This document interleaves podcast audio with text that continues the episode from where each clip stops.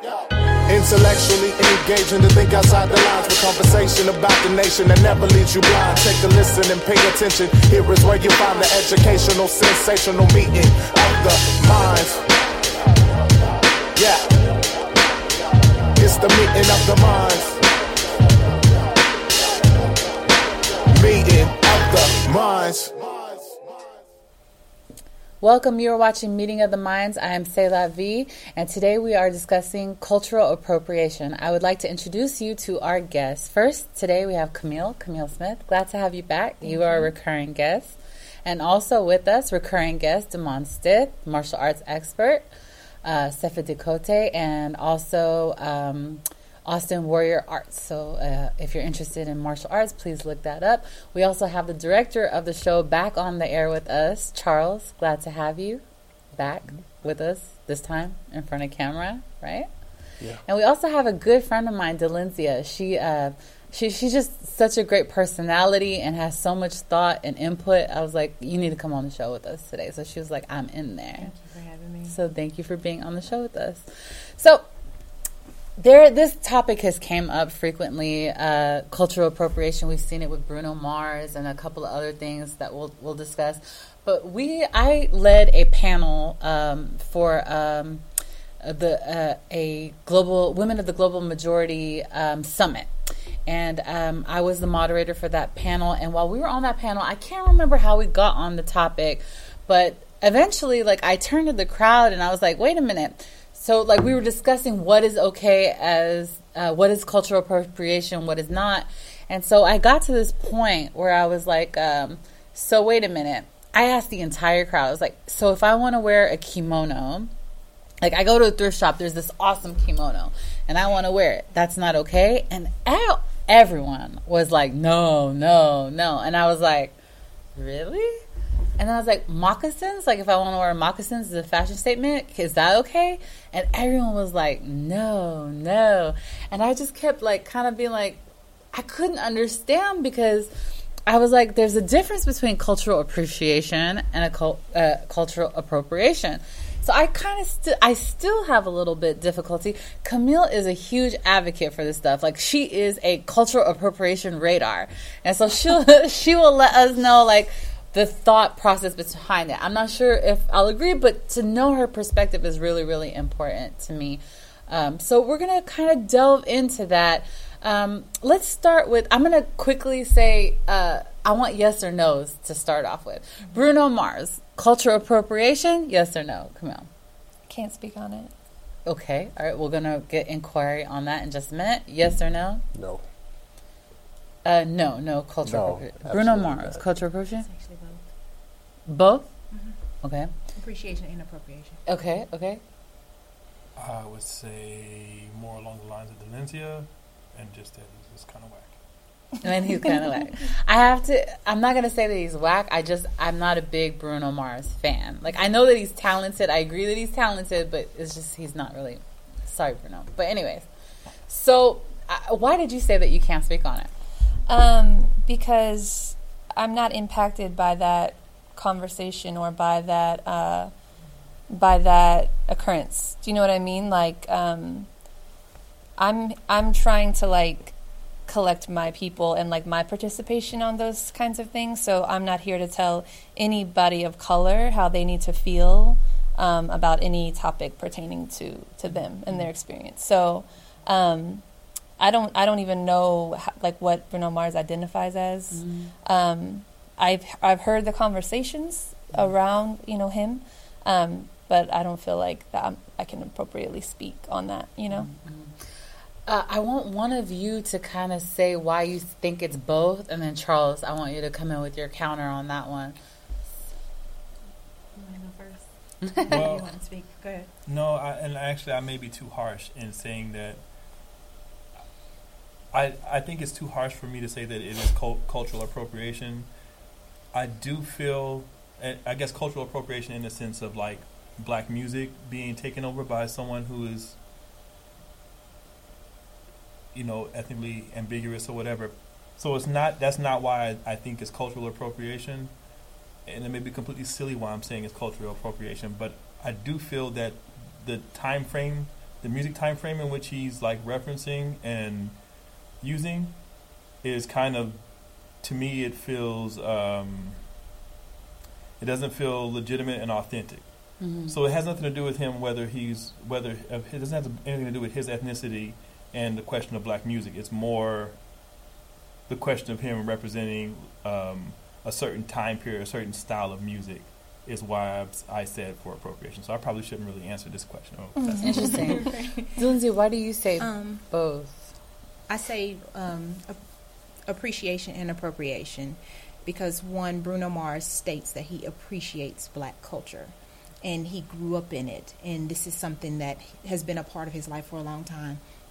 Can't say fully how in depth his understanding is of the history of black music and what all it's gone through and things like that. But he's definitely grown up, as, as a lot of us have, um, and a lot of individuals who are not black have grown up listening to the music and feel it in them in themselves. So he appreciates the music. The appropriation, I think, does not occur on him. I think it occurs on the music industry. The music industry is the one who is appropriating the culture, and they're allowing for him, through his ambig- racial am- ambiguity, to be the one who reaps the benefits of black music mm-hmm. in ways that black musicians have not been able to do so.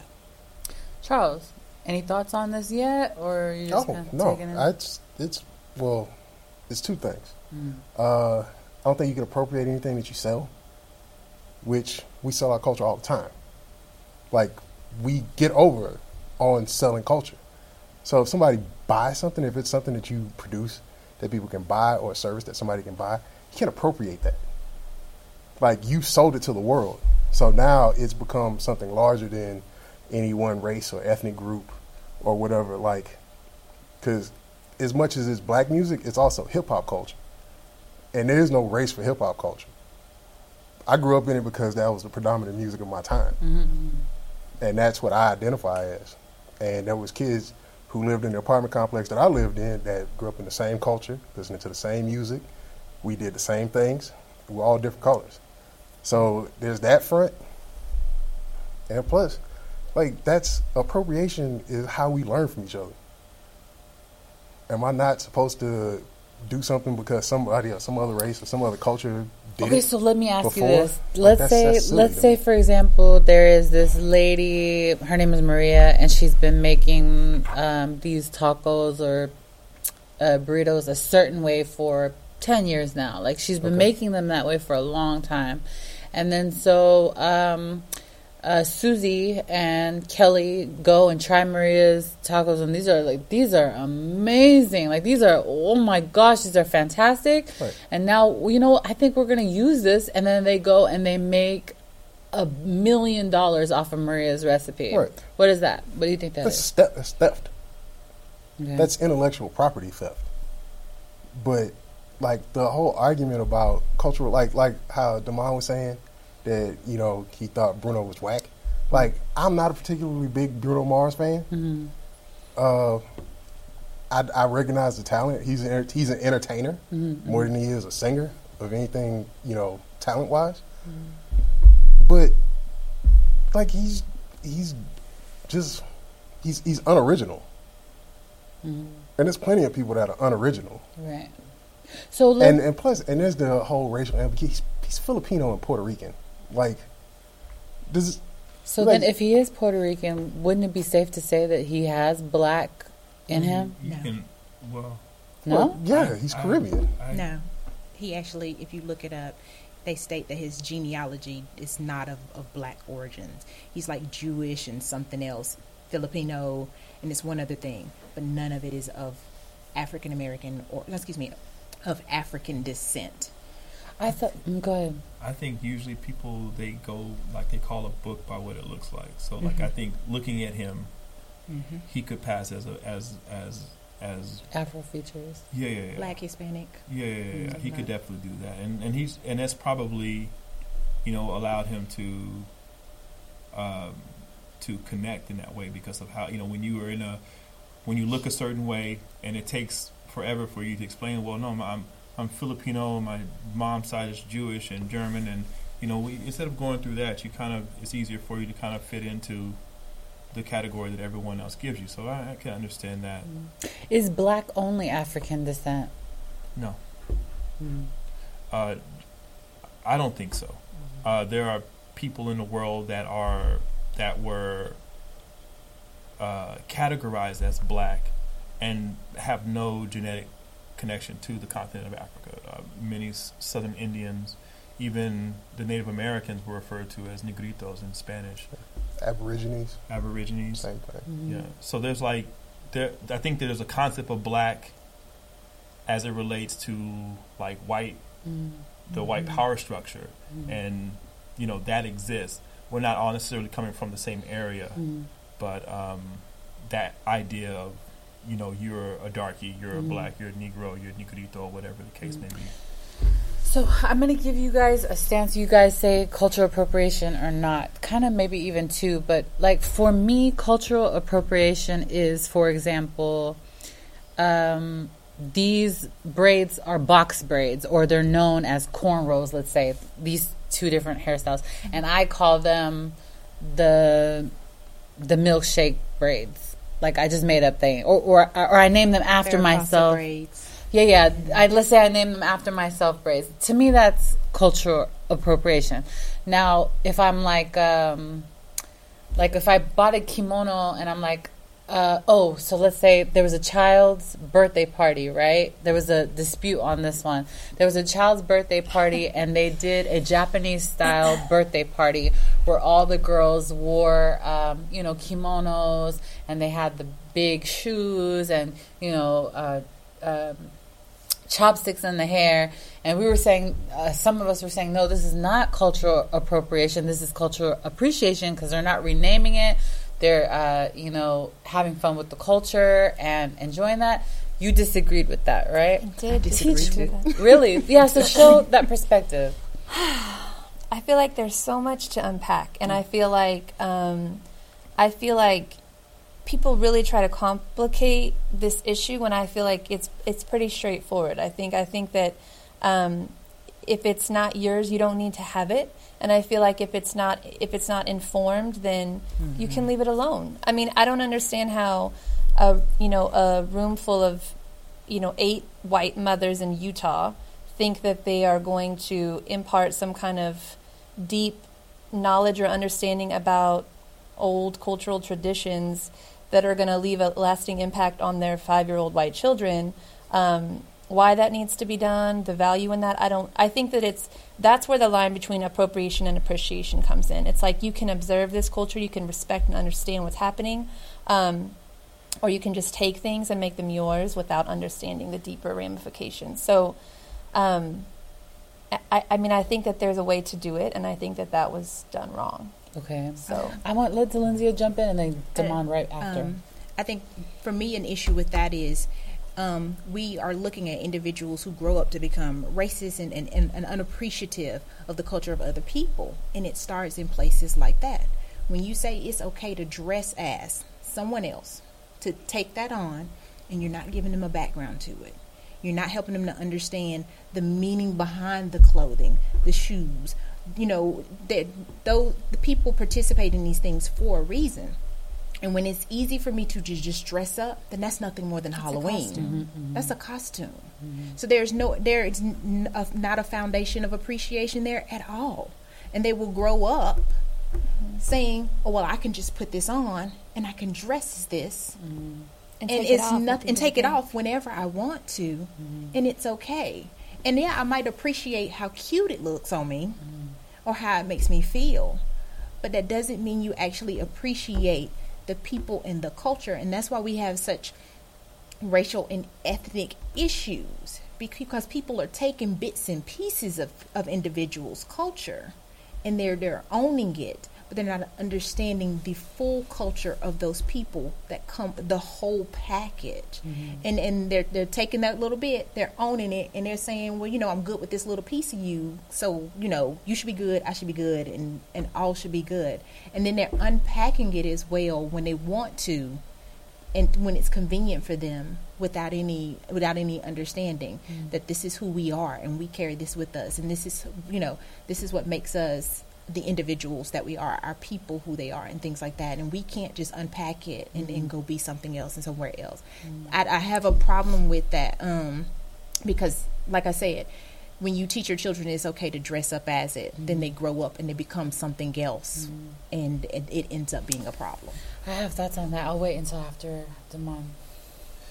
Yeah, I was I was thinking a few things as you guys were talking, and I'm not sure if what I have to say is, is valid. Like st- after listening, I I do agree that when I think the idea of of um, of ideas, of culture, of language, all these things are from history, from time since we can remember, have not been rigid boundaries. There, there's been a certain amount of fluidity, um, and that fluidity has not always come from peacefully sharing ideas. It's come Mhm. from domination and from appropriation.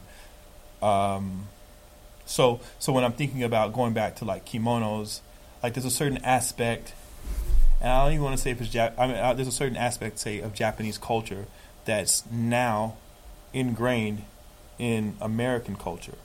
Um, this starts as early as the 1800s when Theodore Roosevelt is learning, you know, jujitsu, judo from a Japanese practitioner. Um, into the 50s with the introduction of of um, Sanjuro and Yojimbo, these movies that went to influence um, other American filmmakers to make movies like A Fistful of Dollars and The Good, the Bad, the Ugly. Yeah, ex- exactly. So it's like the we from an early time, samurai culture has been introduced into mainstream America for consumption. Not always from the people that created the stuff, but sometimes in the case of Yojimbo and Sanjuro, this has been the case. So then, um, it it is so when dealing with another culture and wanting to be and, and I'm speaking from my own experience because as a as a martial artist, if I were to only stay in my lane with what with with my training, then like I wouldn't be doing what I was doing, you know. So I I started off learning, you know, Asian martial arts. I started off learning uh, karate, and um, and not in a very not in a very mindful way of like okay i'm embodying the entire ethos of japanese culture in my practice i was going to a, a karate class at the time um, and i've had the benefit of living in okinawa and experiencing the culture like um, uh, firsthand. I, I, and I don't think that makes me any more authentic to anyone else, but I do think that there is a level of respect that you have to go into when you are engaging in other cultures, but at the same time, I think that some is like um, what you were saying is that some of it is some of it has been prepackaged and it's kind of like ingrained. So it's nothing to see like people wearing ninja suits and stuff or samurai gear. We don't even think about it because it's been part of mainstream American culture for a long time. Um, and I think that when it comes to cultural appropriation and the idea of it, it is what you were describing earlier, which is very easy to identify and really easy to address. It's, it's simple, just like what you described. It's like, bam, it's like, you know, like, how is this this actually benefiting you? Are you taking this culture, these ideas, and making them into a caricature that you can put on and wear for a moment and then take off? Kind of where it gets kind of murky for me is when um, you do have an appreciation for the culture. You may not have a, a complete 100% understanding of that culture, but you do sincerely approach it. And so, since we were talking about Japan and talking about kimonos and culture going like in that direction, it made me think about like this movement in Japan where like these guys are really, really, really, really embracing hip hop. Like they are mm-hmm. embracing hip hop. Like they found a way to put dreadlocks in in five minutes where it takes like six months to a year for you to lock your hair to make it into dress. I mean, they're really into hip hop, mm-hmm. really into hip hop. I know hip hop is a global culture, but at the same time, it does have a beginning spot. It has a starting point somewhere, and they're in their best trying to like embody and respect that starting point. And um, I think that the, the that there are those situations where it's very clear cut, but then there's other situations where it's it becomes a little murky, and it may be it may depend on where you stand on the pers- on that in that perspective. Whether you may say that that's you know a hip hop head may say, oh man, no, only true hip hop comes from New York, or only true hip hop comes from the hood, or only true hip hop comes from you know alpha male dominated perspective. Mm-hmm. You know, it, it could be argued that that way. I think I think one of the big things about this is the term cultural appropriation, which basically means taking things from other cultures, Yeah, right? I don't necessarily think that is bad. right. Uh, where it becomes a bad thing is where you're mocking people, Uh-huh. where you're mocking a culture.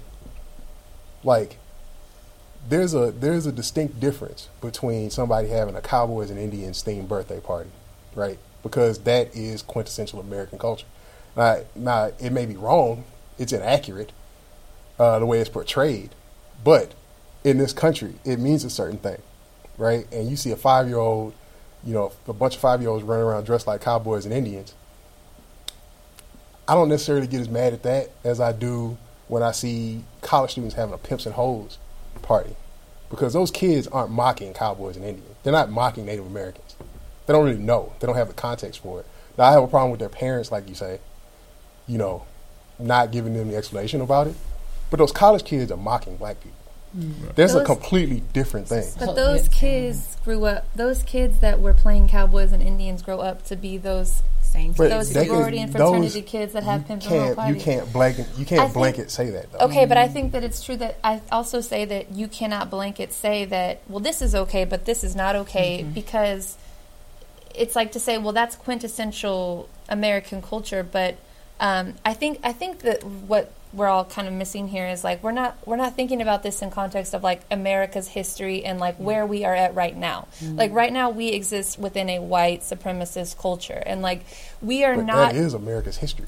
Like it's right always but so there. but but you can take an act like you can actively say i no longer want to perpetuate that i mm-hmm. want to be the person that says no thank you to that so i think the i think the issue is is like is is instead of saying well that's quintessential americana or mm. american history is really taking the time to be like okay that's not okay and here's why you mm. know? So instead of like perpetuating those behaviors and allowing for some but not the other mm. and i think that like music hip hop culture is a great place to talk about that because i think that there's so much happening there as far as like who we exploit who mm-hmm. you know who we exploit and fetishize um, while also simultaneously oppressing right mm-hmm. so it's like i want this and i want that from you um, and then I can I can you know I can get rid of it at the end of the day. I you know like you know what I mean. Mm-hmm. It's like it's it's there's so much to unpack, and it seems so simple and yet so mm-hmm. complex at the same time Sure. because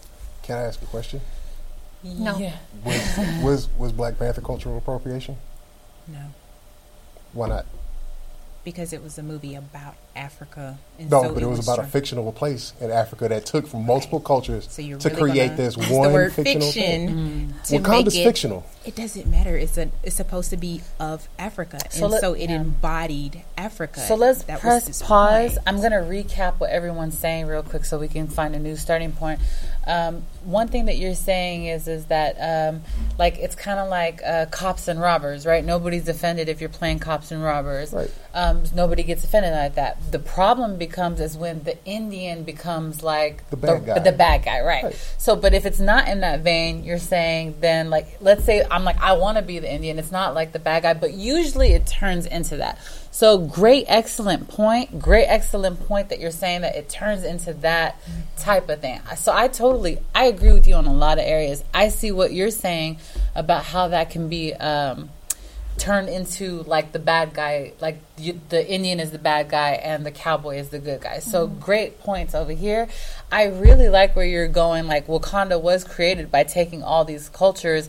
Is that uh, cultural appropriation? And now you're adding into the mix that this is a work of fiction, and so it's not somebody saying that, um, like, uh, you know, um, like for example, so this is yeah, this is the part that I want to find out if it's wrong. Like, so you're saying it's a work of fiction, it's different.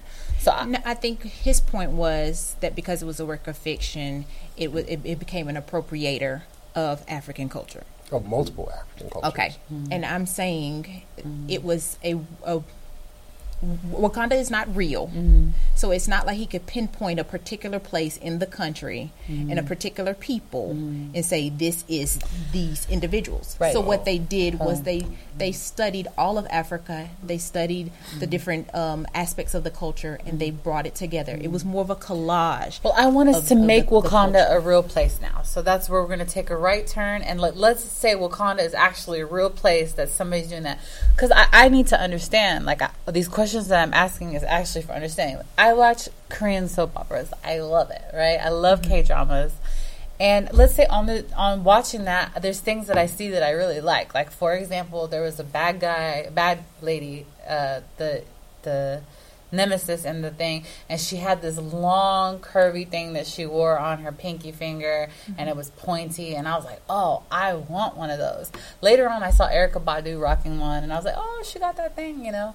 But I saw it there, and it was from seeing it there that I was like, oh my god, I love that. That's so stylish. I want one of those or even like um, after watching numerous K dramas, I really started to like. I drink a lot of tea. Like in our culture, Persian culture, we drink a lot of tea. But I like the cups that they were drinking out of, like the way that they were drinking out of their cups. I, I just like it. And you watch and you watch and you're like, doggone it, I want some of these cups, and I'm gonna drink my green tea out of these cups.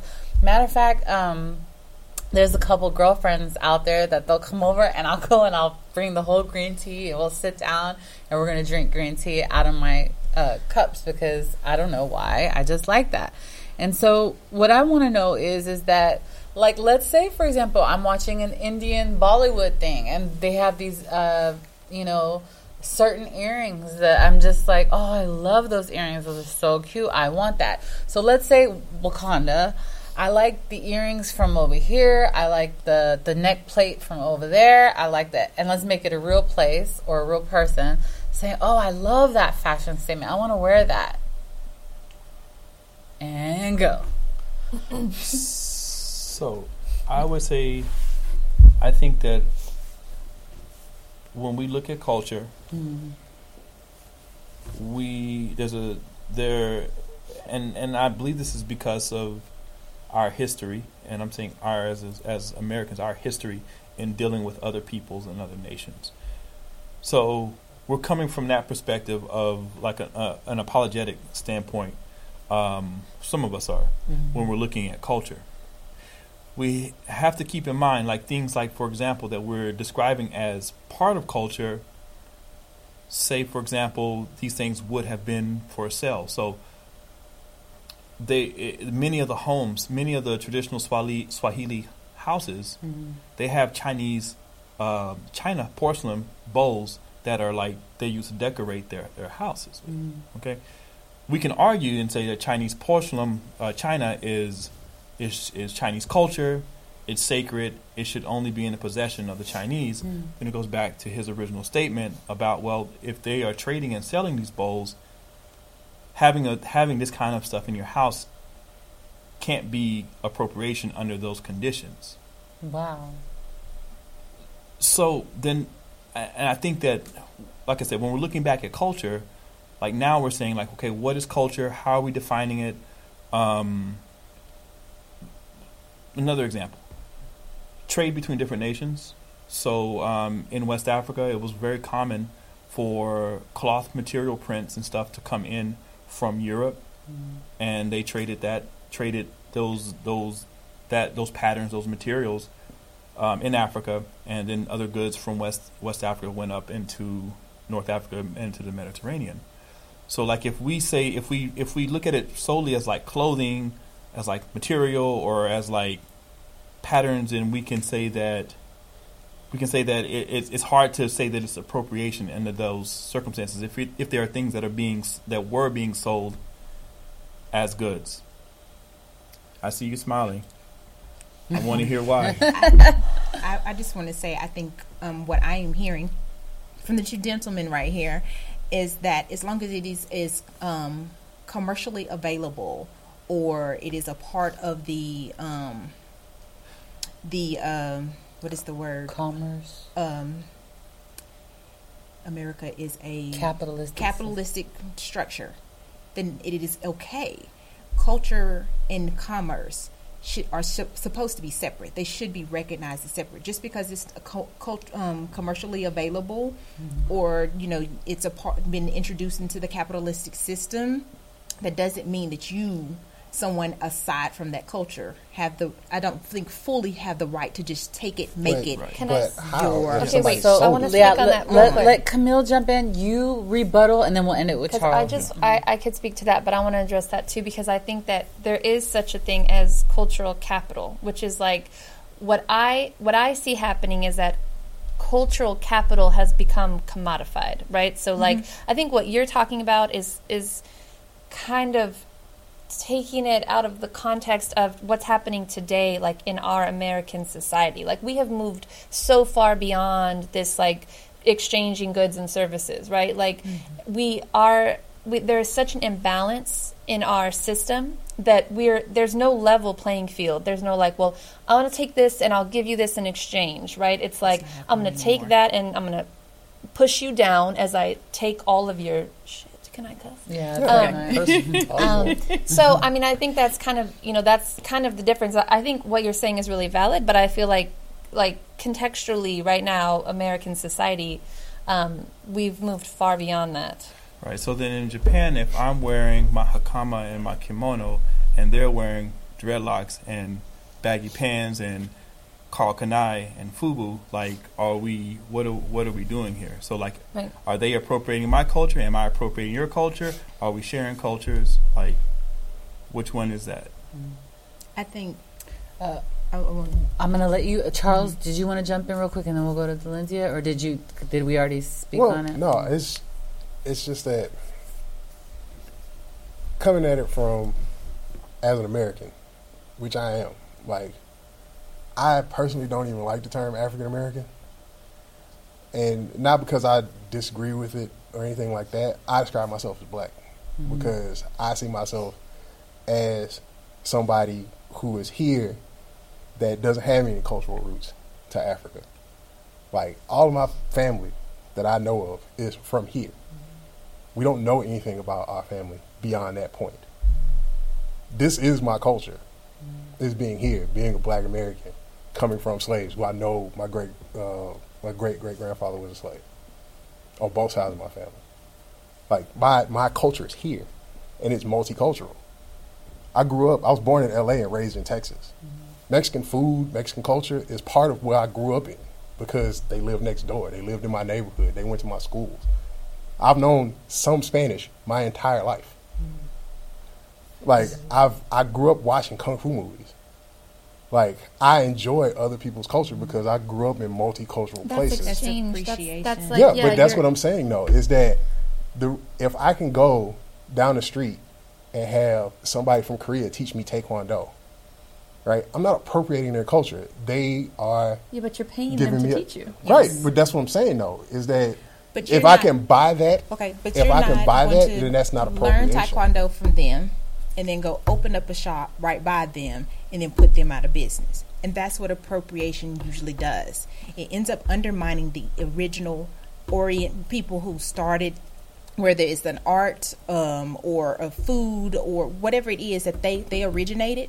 It usually is where they end up not making any money off of it anymore. They lose their their way of living.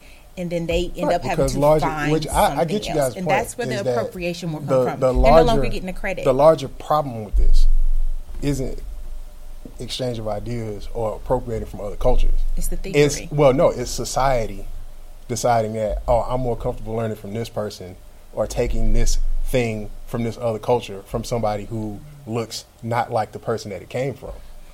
Like Okay, so like, Maybe, maybe this not is with this that. is what I want to say. Like, is it okay for a white woman to wear dreadlocks or cornrows? What's the reason? Um, well, I'm gonna give two. She just want one. She wants to just look good.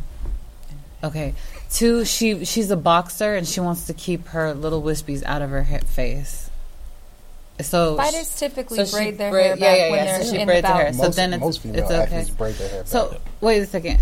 So what if she says, "I really like your hairstyle, and I want to do my hair like you"? So that kind of goes back to where I was about like just because it's commercially available, we just feel like we can do whatever we want, Mm. and that goes back to you know the the, the mothers letting their children dress up in the kimonos. Mm. You know, you're you're taking on this caricature of me, and Mm. you have no understanding of what that's about. Mm. Demons, I'm sure your locks have a a purpose to them. There, mm. and I know people who you know that it's a spiritual thing is mm. there's a process to it and all that you don't just you it, it it's it's disrespectful for you to just throw that Hold on on a in a sense Let her finish without fully completely. understanding all of that that's going with it and so I, what i think a lot of people don't understand is there is a lot of emotion and love and you know other things that are not tangible that are connected to these these Mm. properties and people just pick them up and they're just taking them and doing whatever they want to and they're Mm. not understanding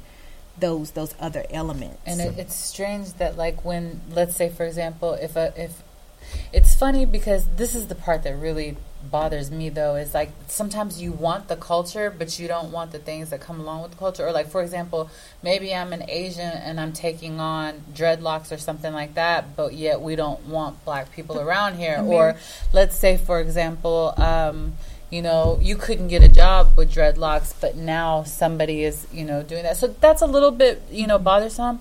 I don't think too much i don't have a problem with someone uh, saying I really like your hairstyle. I want to do that hairstyle. That to me, that's not To you, What personally? for me personally? Right. But what is an issue to me is either renaming it like the other person. They didn't have a whole culture around it, or um, or that it's kind of like it's not fair that like let's say people couldn't get a job with that hairstyle but now that you're doing it the, those are the areas i do have an issue with it um, but as uh, if you want to jump in and Camille afterwards I think I think that it's a tightrope with like the hairstyles. Like so you it can be argued whether or not dreadlocks are solely the property of African people.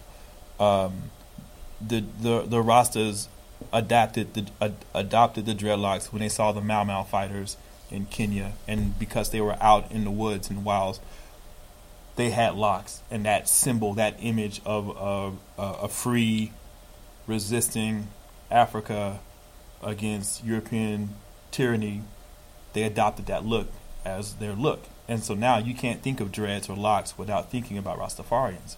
But they appropriated that idea from those images. And they didn't really know much about Mau Mau culture mm-hmm. and about Kenya.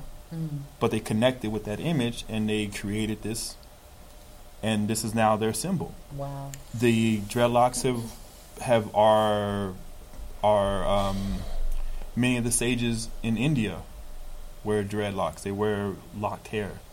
john the baptist or samson Right. So it's like it can be argued whether or not it's like solely the, the property of of and even though now right and that's like the past. But like now it is closely associated with black people, so then it brings that it brings up that question. What gets me is like what bothers me more so is not like seeing white people with with dreadlocks or with braids. Um, what kind of bothers me is like when it comes around Halloween time and you got like the afro wigs and the dreadlock wigs and it's like then you come you come dressed up as a Rastafarian or as like a person as a with a, with an afro. So it's like then it becomes like the hairstyle becomes more of an issue with me in those situations than it Okay, is so if then I need else to in. I need to dig deeper on that one. Let me let me dig on that one. So let's say Camille I want to be to Cher. Camille needed to I want to. speak. Oh yeah, yeah, that's right. right. That's okay. I'm gonna throw this in. Thank, she took a side. I gotta out. know this one. I gotta know this one. I want to be Cher, so I go get a long straight Cher wig, and I'm like, if I could turn back time, y'all wasn't ready. Mm-hmm. But what I'm trying to say is, is like, let's say I go and get that wig because I want to look like that, or let's say I say I'm gonna be Britney Spears and I go get a blonde wig and I'm looking like that. But then let's say I really want to go and um, you know pay tribute to Kathleen Cleaver, and I go and get an Afro wig. So, huh? Oh well, she's an amazing activist, but I, I, I'll hip you to her later. But she's amazing, right? But let's say I'm like, man, I want to be Kathleen Cleaver, right? So is it why is it is it okay when I go get the blonde wig? Is it okay when I go get the straight long wig? But there's a problem when I go and get the afro wig. Okay. So I just want to speak as a white person trying to, if I may, trying Explain. to um, trying Navigate. to do work around uh, dismantling white supremacy. Right. Right. So like I think I think for me the reason why I say it's so simple is like if I'm going to do a thing, then I need to be ready to come upon somebody in my community or in my life who has a problem with what I'm doing, and I need to be able to defend it.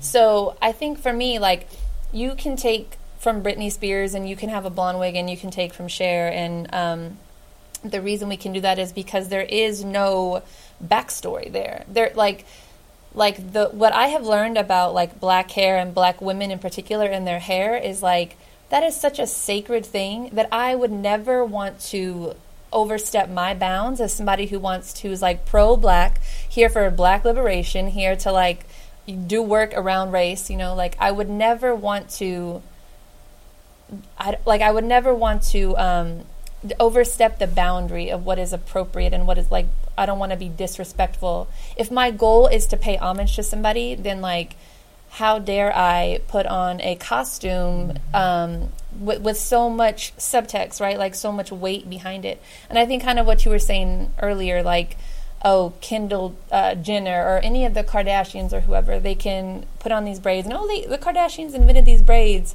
Meanwhile, like black women have been rocking that hairdo since forever. Um, And it not being And can't go to school in with school. it. and right, still right, right. getting Get a job fired from with jobs, it. still being told to go home from Still a classroom called names academic setting. So, Yes. so is the problem the appropriation or the reaction to it? it goes back to what I said about the the the capitalistic system backing it up and making it beneficial for individuals who are not who are not mm. of that So, culture. but See, that's It's- the that's the thing though. Is that's the reaction to it?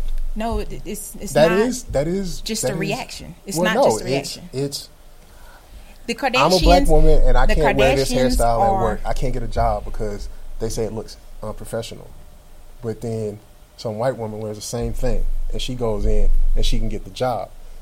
The unfairness is in the reaction to it. See, Mm-hmm. like for me, I don't like telling adults what to do with their body.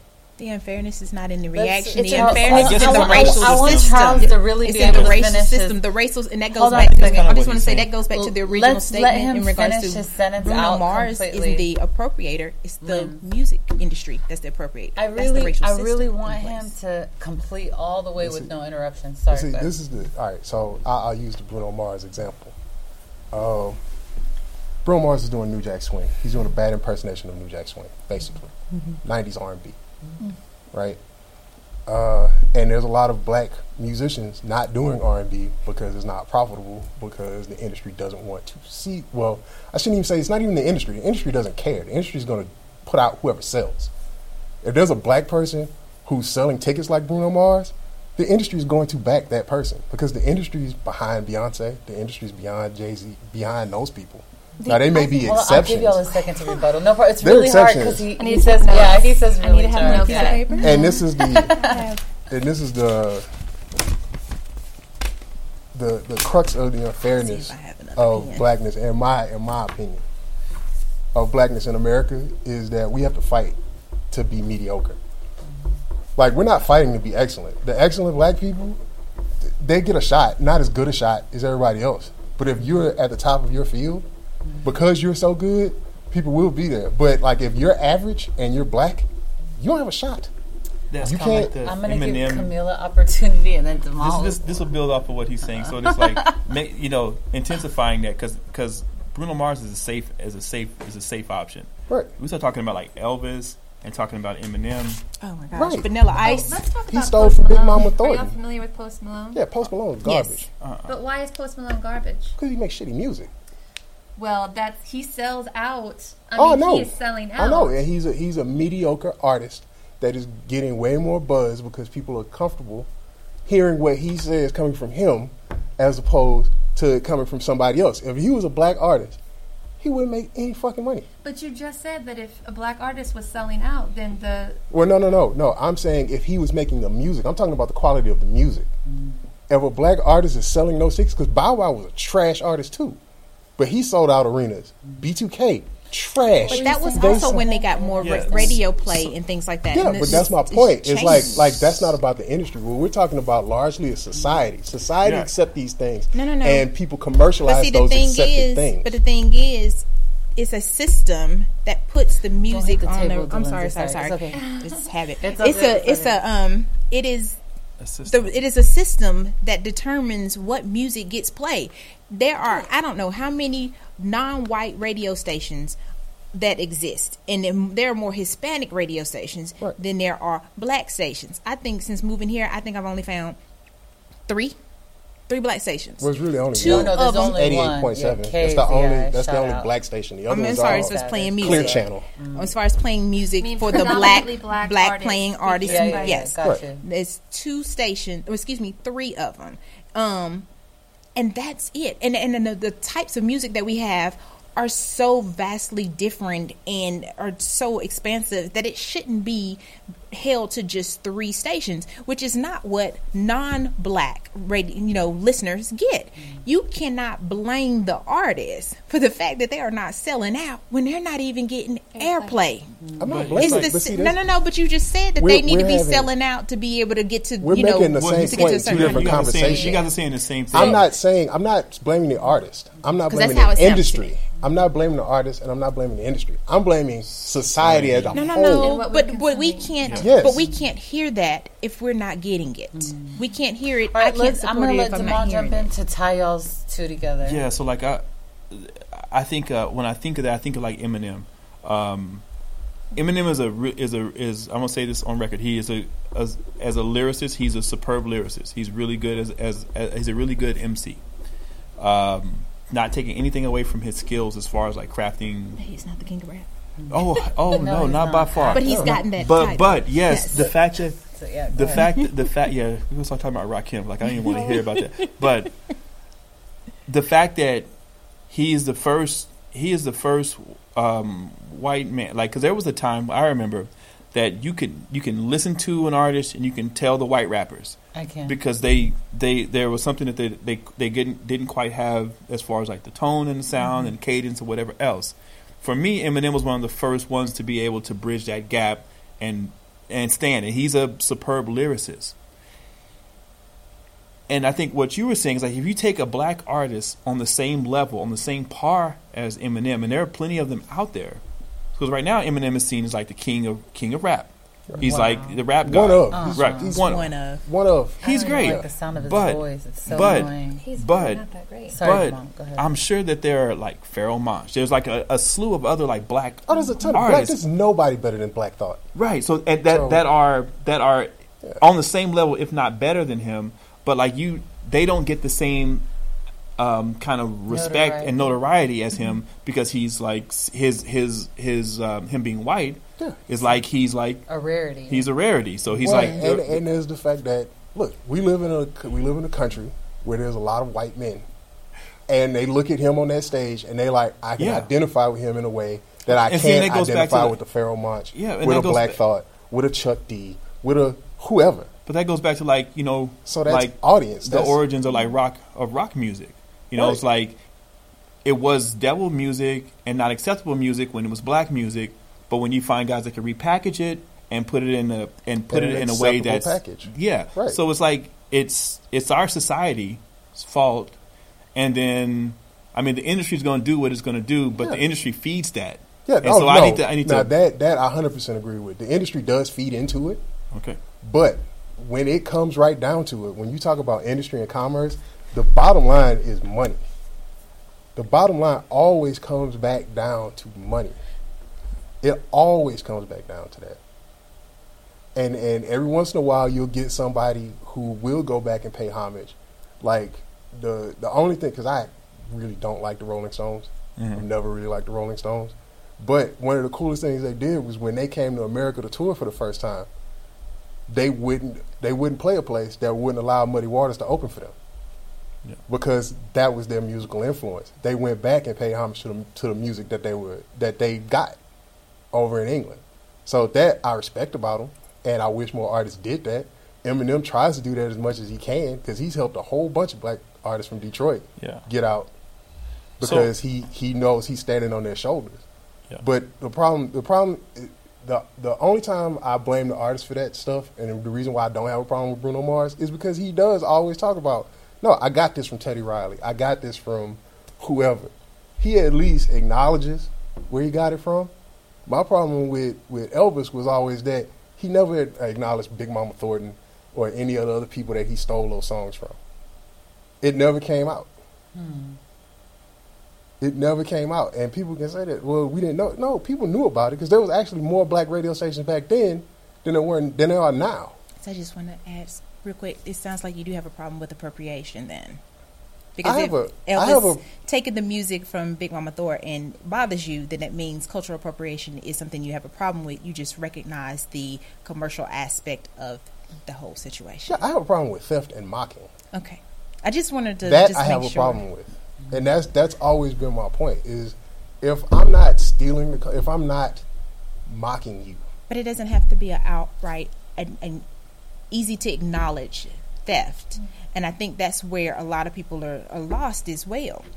You know, um, all of those those artists that tried to make it and were hindered from being able to get to the next level because they were predominantly African American, you know, dark skinned or you know were not racially imbu- you know, any of those things like that. Think about all of the people that worked under them that were stopped from being able to get to the next level. You know, it has a trickle down effect when you talk about um, women who are not able to get jobs because of their hair. You know, but other individuals can using the same hairstyle. Well, those women who weren't able to get those jobs, they're financially set back. It has an effect. There is, you know, it doesn't just, the buck doesn't just, or the effect doesn't just hurt that one person who you're seeing out there in the forefront. The, the cultural appropriation does have um, a cyclical effect to other individuals. Do you think that there's an answer for uh, blending the lines? That there is no hair that is just appropriated to one, like it, it, anyone can get it. Is like what I'm trying to say. Like, you think that there that that might be um, basically like if a black woman wanted to wear a blonde wig or extensions, and that that's that's her business. And then if a white woman wanted to go and get like afro wig or, or extensions that no one would say anything like is that a good thing like to l- head me in to- that you wanna go? Or you Well, want I, me- I have I have a couple of things I would like. to go say. for it go for it So I think that first, like, so I think that we have to unpack this idea of like, does art imitate life or does life imitate art? Who Mm-hmm. controls the narrative, right? So I think that I think what when we talk about cultural appropriation right now, like what we're really talking about today is where's the power imbalance and like what's perpetuating that power imbalance. So like for example, you have all of these black artists who really I would say 80% of their audience is like white suburban youth. For a lot of that like um, black mus- like musicians that are on mainstream radio, a lot of their audience is It's white, urban that's youth. true I work in a high school. I work with uh, predominantly Latinx population, and they are emulating the behavior and the language that they hear in the music that's on the radio, that's right and they are throwing around words that I'm uncomfortable hearing, that they have no cultural attachment to, but that have um, a lot of weight for other folks, for other cultures, for other races. Um, and I think what's happening is that there's this disconnect, right? So, like, that's why I talk about like black people and men specifically as like being commodified, like athletes, musicians. Make us money, and then when you no longer can make us money, we'll push you to the side. But we're still like exploiting, appropriating cultures, uh, using them for like for whiteness, like using them to our benefit, and then like trash. What you know, out with the trash this week. What's next? You know, it's like uh, art, um, black art, black music, black creation, creation and creativity. It's all commodified. I feel like, and mm. and and that's what we're exploiting and we're selling. And the people that are doing the creating are not mm. being. So I want to elaborate on what she's saying as an example, just to give it. So, like what I hear you saying right now is that let's say I am a millionaire fashion designer, and I come to the hood, and I'm like looking around, I'm like holes in jeans, mm-hmm. and then I go and I start making my fashion with holes in jeans. So I came basically to this culture and I saw how they were doing things and I went and I made money off of it. Yes? Sure, that's a yeah pared down version of yeah. I would say Okay. You tell me why that there, that's not a problem. Like maybe I'm genius that I could see that them doing that was a hot thing. Is that is that like a good idea? Is that like wow, I'm so smart that I can find out what, the next hot thing? Yeah. Okay. Um, commercially, yes, it is a brilliant idea because we hip hop culture leads culture in the world. so. If you want to make money, if you want to make money, that is the way you make money. Like you, you like they say, uh, what is it? Uh, good artists borrow, great artists steal. So let's Like that's. if if if I But it, but if you're asking me if it's right, uh huh. like And I think that's what the it's point? ambiguous. It's ambiguous at points. So like it's kind of like okay, um, if the person themselves went to try to sell the holy jeans, it might not work out so great. But Abercrombie and Fitch does it. Right, because it gets it gets commodified. It, it's just like there's so much in our culture that the second you hear a 40 year old white woman say it at a store, or like you know she's making a joke, oh we're gonna raise the roof. Like the second somebody like that says it, th- it's over. It's over. What's so now we got to need a new thing. Oh. So like so much of our culture, it it's and it, and that's that's that's like a huge problem that I have with it.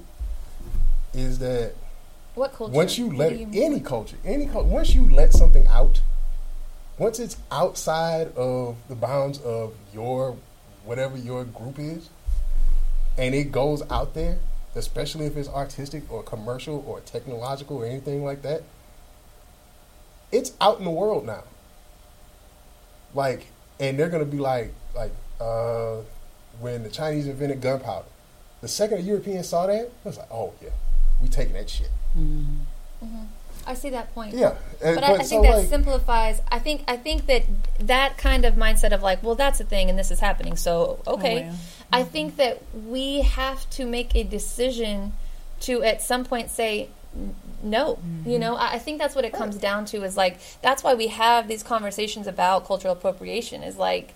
Are we going to continue to let this occur and continue to perpetuate this, you know, unbalanced system, or are we going to start But see, creating my- stronger my thing- boundaries And, and I know, I know you won't see it this way, but my problem with that is, especially as a, as a black person, is we can't keep having these conversations about other people stealing from us, and then in every fucking beauty supply store, we're actually appropriating other women's hair. Like, we can't talk about how But it's other not people steal. appropriation if, it, if white is the standard of beauty. Yeah. Like that's not appropriation. But, That's just that. That's there's nothing like. Like if if, but who, if, if- who's responsible yeah. for that though? I think that's what we're doing right now. White is we are responsible for that. So if I watch like a movie and I see like a really cool jewelry that is from You're another really fixated culture, because like, I I want get to, I one of those. love this stuff. Like, Okay, can I Like- make a point about that really Yes. quick? Because this was something I was thinking coming in. Like, I love supporting artists and artisan and makers of color. Like, I'm all about like pay people money for what they do and what they make, right, and their efforts. So, if I go to I go to Indian powwows like a lot, like Native American powwows, um, and I remember going to one like several years ago, and I had bought some leather boots, like leather moccasin boots with Right. the fringe, and I was like, Yeah, yeah, looking yeah. good, yo, at this Thank powwow with these fringe boots on. right. Um, and this man came up to me and he was like, "Oh, I like your boots. Did you make them?" And I was like, just in that moment, like it, it all hit me. Like that dude made his boots. He made his clothes. He made like his jewelry. This is his whole entire life, Life. and culture that is dying, that is dwindling. Mm-hmm. And I'm here with like my Minnetonka boots that I paid hundred dollars for, strutting my stuff. Totally disconnected from all of that, right? All of that mm-hmm. power and that weight mm-hmm. and uh, it, I like went home and sold them on eBay. I was like done. And from then on, you know, I can go to a black market or like an African market, and I can appreciate a woman what she's um, creating and selling, and I can buy from her. I don't have to buy a dashiki and, and rock it and be like, Yeah, I support black art. I can buy, I can buy like some lotion that she made and support Yeah. her art. You know, I can I can go to a powwow and I can buy jewelry that was made by indigenous folks and support them in the arts, but I don't need to like like wear a headdress. Do you know what I mean? Like there's just and that's where the line of appreciation appropriation comes in. I have to think about that. As for example, um, my martial arts teacher over here, Mr. said, like, it's crazy. We're like inverted. Like, I'm immersed in black culture, and he is heavily immersed in Middle Eastern culture. Like, there's things he blows my mind about on etiquette and things of Middle Eastern nature that he knows that I'm like, oh my God, you know? He doesn't come, but he's from Austin, Texas. He doesn't come from a place that wears, um, you know, turbans or things like that. But he has his reasons of why, you know, he connects so much with um, the North African culture. Also, it's related to literally sword fighting and things like that. Um, and so, like, it, I find my place in this, like, you know, inverted place where, you know, he's appreciating my culture, I'm appreciating his culture. So, what do I do? Go say, like, you can't, you know, wear that, or you can't. Go ahead. I'm gonna jump on that because because I've experienced when I when I first started researching African martial arts, um, I went to the university and I actually you know sat and spoke with uh, students from from the continent, asking them questions about their um, indigenous martial arts, their indigenous combat sports, whatever. And you would think that I would be um, would have been like, oh, you know, this person is, you know, asking me questions about a practice that Americans don't really know about. And actually, the response was totally different. Um, I was criticized for uh, that. One, there was there were no martial arts in Africa. Two, you're trying to um, Asianize African culture or Africanize Asian culture, and there was a just a large amount of just like um, Backlash. backlash, resistance to that. This was like 20, uh, 20 something years ago now. Um, I say that because you know I do even as a as a as a as a black man and you know with traceable ancestry to Africa, whatever. You know, there's I, I get a certain pass with some of the stuff that I do because like you know he's like he's connecting with his roots and I can't really you know say anything about that. Um, on the other side of it, there's always going to be someone that is either going to care strongly, be indifferent, or they're going to be on the other side of the, of the of the fence of that. And I think that as people that are appreciating a culture and trying to be respectful, like if you get something, if you purchase something and you don't, um, if you just if you purchase it, you get it just for the sake of wearing it. You can do that, and there may be people in the culture that it doesn't bother them. They're glad that you're to actually see that people are are carrying this on, and other people may say, "Well, this is like, you know, something very serious and sacred to us." And as the person that's wearing it and, coming from the outside, you have to there you have to understand that that I suggest you should do your research, um, handle with care, and be prepared to hear oppositions from all those sides. Um, and I think it's just the nature of the beast. Um, It's good to say. I think that's what makes it simple, right? Is I think it does come down to that final like decision of who do I want to be, who do I want to present as, what like what do I want to participate in. Um, I think for me as a as a white person, like this is just something I, I constantly am am visiting. Like I grew up loving rap and hip hop, and I came to a point where I realized that uh, if I truly loved something, I needed to stop emulating it and just start appreciating it, right, and supporting it without trying to make it my own because I didn't have a claim on it like that, you know. Well, Um, I, I'm not sure what that means. Okay. Because to me, uh, hip hop is poetry to music, right? So what you, I mean, um, like maybe like in a literal sense, I, I think, but I think what what I mean is like if if something is really important to somebody, um, it can still be important to me in different ways without me like uh, trying to without mocking it. without mocking it, but beyond even mocking it, it's like um, becoming a caricature of a of a, Yeah. of a participant. And I think too, I think we have to always consider like how we're feeding into that bigger narrative, the bigger context of a situation, right? So like, I don't want to just like consume things and then discard the skeleton of something. Like if I love and value something, um, you know, I, I want to uplift people that are doing that, and I don't, you know, it's it's it's it's complicated and it's simple. It's like for kind of me, like the Miley Cyrus of it all kind of thing. You know, every every you know, she would make you think she appreciated black culture, but it was only during a certain phase of her life that she actually. And that's not to say she didn't grow up listening to it. Mm-hmm. That's not to say that she didn't actually really like it. You know, in regards to being able to listen to it in her car and with her friends and sing the songs. But it was only beneficial for for her. You know, she got a gain out of it, and It when the gain was not, discarded when she and when it and when it was no longer of a gain, then she threw it away. And you don't see Miley Cyrus being black no more, and that's happened for because a lot she's of not people. black. Yeah, you know what but I mean. It's like Post Malone He can take out his minutes cornrows. left, so- He can take out his grill and be like Mm-hmm. a white dude, and he doesn't have to carry any of the additional burden of being a black person in America, other than taking appropriating music or whatever and selling out shows. And then next week he'll be like, "Oh, now I'm, I'm an alternative singer," Mm-hmm. you know, and I and everything it's discarded. Um, and and I do need to, and, and that's valid. I just need to Closing- shout out closing- the yeah, closing okay, statements. Okay, Go ahead, okay, go okay.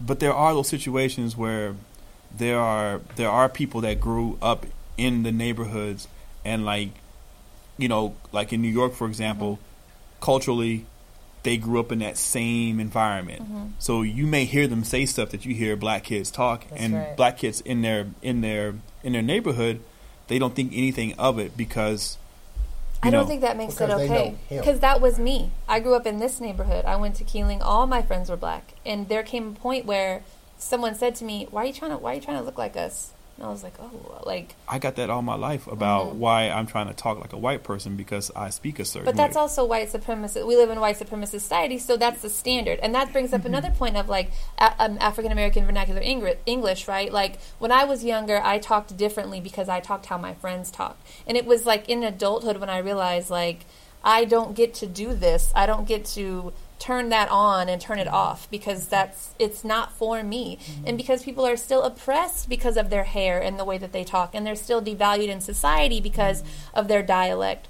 so i think we have to really really examine under a microscope like the greater implications of our mm-hmm. behavior mm-hmm. in that sense I don't know. I agree with like Damon. You know, like growing up in the areas that I've grown up in, being in the places that I have been, and even being like, if I go to New York, even for a month, I come back speaking a whole mm-hmm. nother way, right? Yeah. And so there's so many different things. Uh, turning on or off, like for me, I believe all of those things are a part of me. Like if I need to get gutter in my language, I can do that. If, if, if speaking to somebody is going to help me convey to them something um, and connect with them more, then I'm gonna use that because that's in me. It's not that I'm like being fake. That is what is in me. It's been poured into me. But then, like speaking to someone else, that vernacular is not gonna be effective. They're not gonna understand. I need to use words That's- like vernacular. and so there's right? but there's that's So- code switching like for black people that's like mm-hmm. actually a matter of like But I disagree death, with that. But see, I actually and- disagree with that because even for a black person, I, I, I've had this conversation with so many of, of my friends, is that I think that that's okay for even, like, let's say a black woman. For a black woman to uh, speak in one way out of a business setting or whatever to convey what she's trying to say, to connect with them because that is in her. I, literally, I can get I can get you know one way and speak one way if it's um, effective for the person to receive, and like that, like like, for example, if I'm walking down the street and I, I run into a homeless man. Um, you know, I might look at him like, you, "How you doing, brother? You doing okay?" Right? I might speak with him in a certain way, and he's like, "Yes, ma'am, I'm doing well." And then, like with someone else, I might uh, use another. And, but it's all of it is in me. It's nothing that is not in me. I went to a university, uh, Huston Tillotson University. I have college dialect in my mouth, and then over here, I participate in this. So all of I those think it's a, elements are it's, a, in it's a lot more deep. It's not mm-hmm. even I think Yeah. it is a lot deeper than that. Code switching basically is turning on and off who you are, mm-hmm. Yeah, I not agree. just the to way you assimilate talk. into mm-hmm. whiteness It's turning on and off Yeah, who yeah, yeah. you are, mm. so that you can end up being a totally different person in their eyes. Mm. It's so that you can fit within a box, stay mm. within parameters, and it, it is such a it is in such a way that if they were to see you be who you really mm. are outside of that, They then they would be it. confused Got it. and Got have it. an issue with that. It's not valued. about being okay, you know, being with your girls and then being with your boy. Yeah, and yeah, it's yeah, it's yeah. not that simple. So- or talking to a It's that stranger. they couldn't it's handle much who deeper. you really are. They would not. down to them. Gotcha. They would not be able to handle who it's, you are. it's it's like so I have a friend I'm not going to blow this person up but like they are more in their speech and there's no turning it on and off like this is this is who they are mm. Period and they're not even a caricature of what you would think of as a black person but just from the way they sound the inflection and it could just be from where they were from if there was a meter for black sounding black and being black, they would be more black than me. Mm-hmm. And Wow. it's not a switch that they have they turn on. And it's mm-hmm. not that they're making a conscious decision. This is how they talk. Yeah, yeah. Like, yeah. Hold on a Blows my second. mind. Go, It go, blows my yeah. mind. No, But no, it's- it's, it's- making me think but it's like things are envir- wrong. it's their environment. It's like, you know, it's like this is who this person grew up around. And it's like it's not even like inappropriate stuff. It's not like, you know, what's up, my N word or blah blah blah blah. It's just there's a a certain tone and a certain rhythm of mm-hmm. speech Right, right. that they are able to But that's how that's But how we are become who we are. I mean, But tribes yeah. do that. I mean, they, you know, exactly, as you're tribes, born and um, you you learn to speak, and you know the tonality and all that comes from what you hear. So that that's a part of just their growth process. So if But we were watching a movie and that. if we if we were watching a movie and um let's say an Irish boy got uh brought up with come up with something bourbon I don't know okay whatever but let's just say I have no white idea with some other white people. Let's yeah, some other white people, and then they picked up their culture because they were groomed along with them. You know, you, you would be like, "Hey, you grew up in this culture, but you can't." Yeah. Well, see, that's that's the problem. Oh, with Camille, I'm gonna let Camille and then Oh, Charles no, go no, ahead. So sorry. But No, we gotta wrap I up. just wanted to say quickly to that because, like, how you said, this more black than me. Like, and I think about that on the spectrum of like black, white. You know what I mean? And like, oh, super black, super white, and it's like, and what what's problematic is that the standard is always on this side. So it's like when people say to you, like, why are you trying to be white? Because you're trying to talk like this and articulate like what white supremacist society has deemed as appropriate, coherent language is how I am talking right now. And if I throw in some big words, then I'm seen with more value because I have an uh, you know education. But it's it's I think what's problematic is that everything exists within this system, and the mm-hmm. fact that there's this there's a spectrum of mm-hmm. like most black, most white, and we're weighing it, we're weighing the value. That's what's problematic. So mm-hmm. like even though I grew up with black friends and I was like, I dig this, I love this, I want to be a part of this, I like this music. It took I had to be personally responsible for like what I wanted to be a part of and how I wanted to celebrate the culture that I love and the mm-hmm. people that I that I love. Yeah, but see, that's that was your individual mm. choice. choice. But Not I know, and that's what that. not everybody does that. But we could hold people to a higher And that's standard. should But I'm saying like her like her parents, I'm pretty sure they sound very similar to her. like it's- New Orleans, New, uh, New Orleans That's a great people, example. yeah, That's- like yeah, that's the That's dialect, dialect, yeah. and that's just from being in an area. This is that's totally when different you put from it with skin color, Yeah, that's totally different from But taking that and then adding like on some- the gold chains and Yeah, but that's not- the that's back not of a- that Bobby, I and- got and two more minutes. like that. It's it's, Charles it's, said it's 15. different. I'm going with No, we Charles. got 15. I said we got two more minutes, Charles. No, It- honestly, it's 'cause different though. we were supposed to end before, uh, but yeah, yeah, but it's okay. He's on, yeah. So it, it, there's a anyway, this is not the time to discuss that. But still, go ahead. Go ahead. What were you I gonna say? think that there's a lot. There's always going to be disagreement, and I think something that for me that I I have to just like as a white person doing this kind of work, I have to come to terms with is like. I'll be on a thread on Facebook. I do a, lot of Oh, I know, oh, I know. I'm like Camille Um, is a thug. I shouldn't it's say she's okay, thug. Is, it's am I okay. appropriating thugness to you? uh, that is a bad word in my mind. But um, but no, I think Actually, that, I think it's a good word. But go ahead. no, I think it has. If you look at who's using it and how they're using it, I think that it, it's, It's But according to who it's but used that's to. but that's the beautiful thing like- about context. is, is that people will take something that that is was also racial, meant as something contextual. bad and make it beautiful. It was actually a religious term. They See, were a anyways, religious anyways, but go ahead, finish your- finish your, I just think would I just choke you think up. what is problematic is people dismissing things to a point where you get a pass. I think that that is wrong for me personally. I know what I need to do. And I think it's funny when people are like, "Oh, you're vegetarian? Oh, well, what about that plant? You had to kill that plant and eat it." It's like, "Oh, uh, those earrings are those Native American? Are you appropriating it?" And it's like, why do you feel the need to do that? Like people will literally find any scrap that they can just in order to perpetuate something because it's harder to do the work of not. Doggone it! The minute you said it, I started to wonder, like, who created the pattern that you're wearing? What culture did that come from? Yeah, that's so possible. People could do that, huh? I mean, literally, I think people find things in order to deflect, to not have to do the work. And what I see happen on like the mm. online spaces is I'll be on a thread full of white people mm. being like, Post Malone, and then you know a, a Latina girl will come on and say, "Oh no, pro, uh, cultural appropriation is not real," and then all of those white people will be like, like, "See, thank you. She said it. Yes. a person of color said it. It's not real." Yes. Which is like, I'm not gonna then step in and tell that person of color, well, I think that you're wrong. Why not? Um, because I'm not here as a white person to tell people of That's color how to feel about but their you're, own but see, culture. that's the thing though, is that I'm here to collect other white people. Okay? It's their not to be incorrect, Right, go for but it. I've done racial training as well, and in that racial training, it is white people's job to train white people, and it's black people's job to train black people because we have a better understanding culturally, um, historically, and things like that. And it's not to say that we can't share with one another, but let's be honest. For the greater part, white people don't listen to black people. That's why it's not And black people's about that last job to teach white people about the in um the injustices that they are doing to us. How do you learn about it if you don't learn from You- black people? Um, they do learn from us, and it is a subcon- uh, subconscious type of learning. So we need to do a better job of taking a hold of our media Camille and presenting like, the "That's what images Wikipedia is. uh, and, and taking control over the images that we have, um, setting the boundaries of what we do and do not allow. As you said, you know, commercially, Post Malone selling out or whoever it is, because I don't listen to none of them, but whoever it is is selling out, well, we ain't got to participate in that. We ain't got to jump in their videos with them and be like, yo, Chris Chris Brown came out with Lil Dicky in a video. Cute video. Freaky Friday. Loved it. but yo, that is and First it's, all, it's a way Dicky? it's a, a white rapper.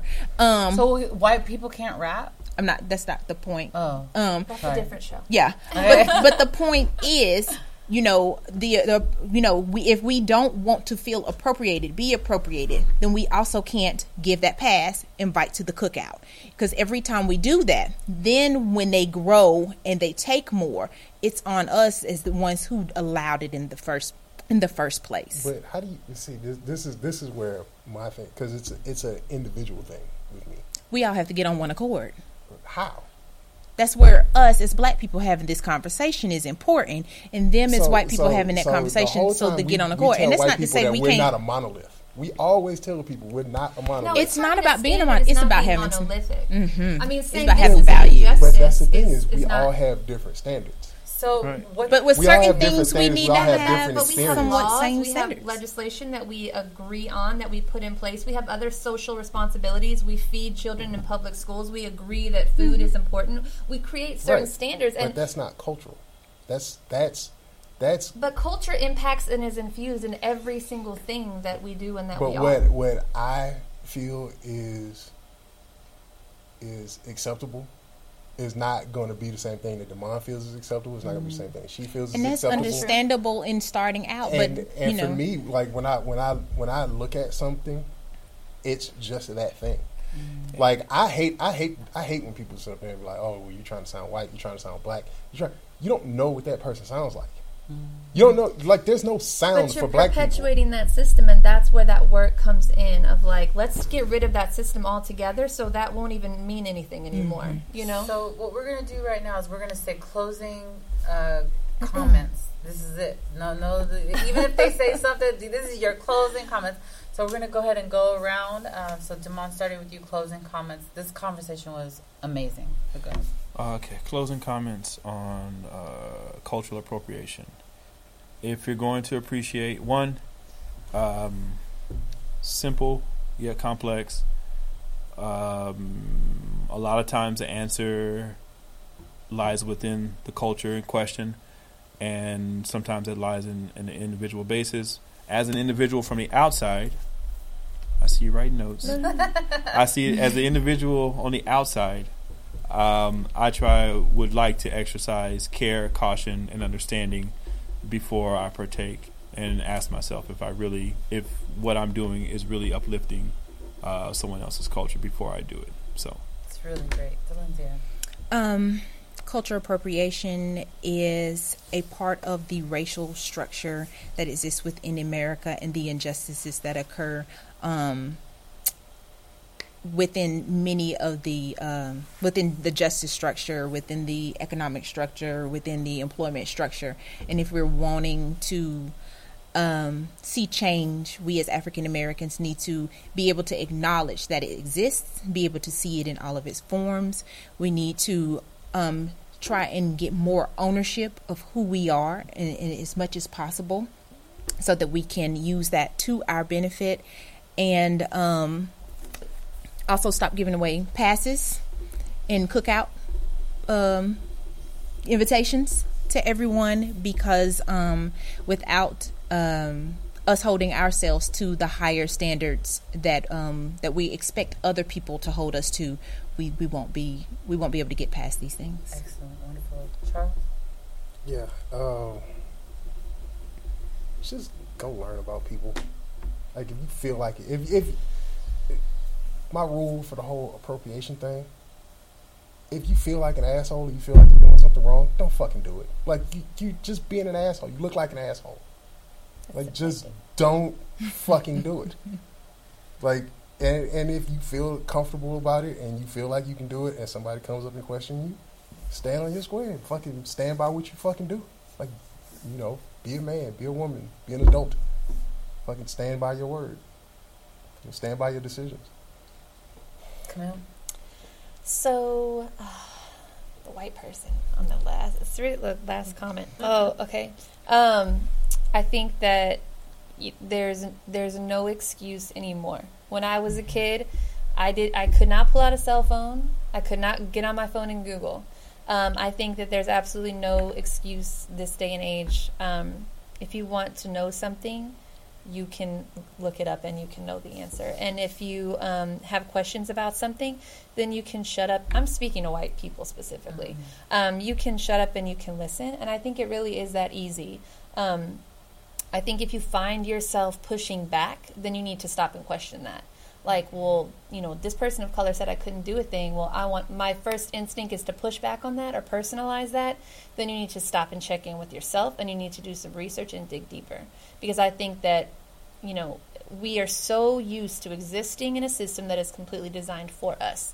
And if we if we doubt that at all, just look around and see how black people are um, are portrayed in the media um, how they're vilified, demonized, the language. I mean, recently with the bombing and the language around the victim, um, it's not hard to find evidence of the racist society that we live in. So I think that there's just no excuse anymore for making poor decisions, really, you know. I have enjoyed this conversation thoroughly. Like really, really I have. I still don't know where I stand, but I, I I've learned a lot I add? actually. But if you still want to get the Wakanda jury, just make sure it's being made by an African American or African person, and then that'll make it less of an mm. appropriation. So I hope you enjoyed watching this episode. I thought it was really a great conversation. I enjoyed the conversation uh, very much, and I thank you all for being here uh, with us today. And thank you so much to everyone who's watching, and we will see you next time. Intellectually engaging to think outside the lines for conversation about the nation that never leaves you blind. Take a listen and pay attention. Here is where you find the educational, sensational meeting of the minds. Yeah. It's the meeting of the minds. Meeting of the minds.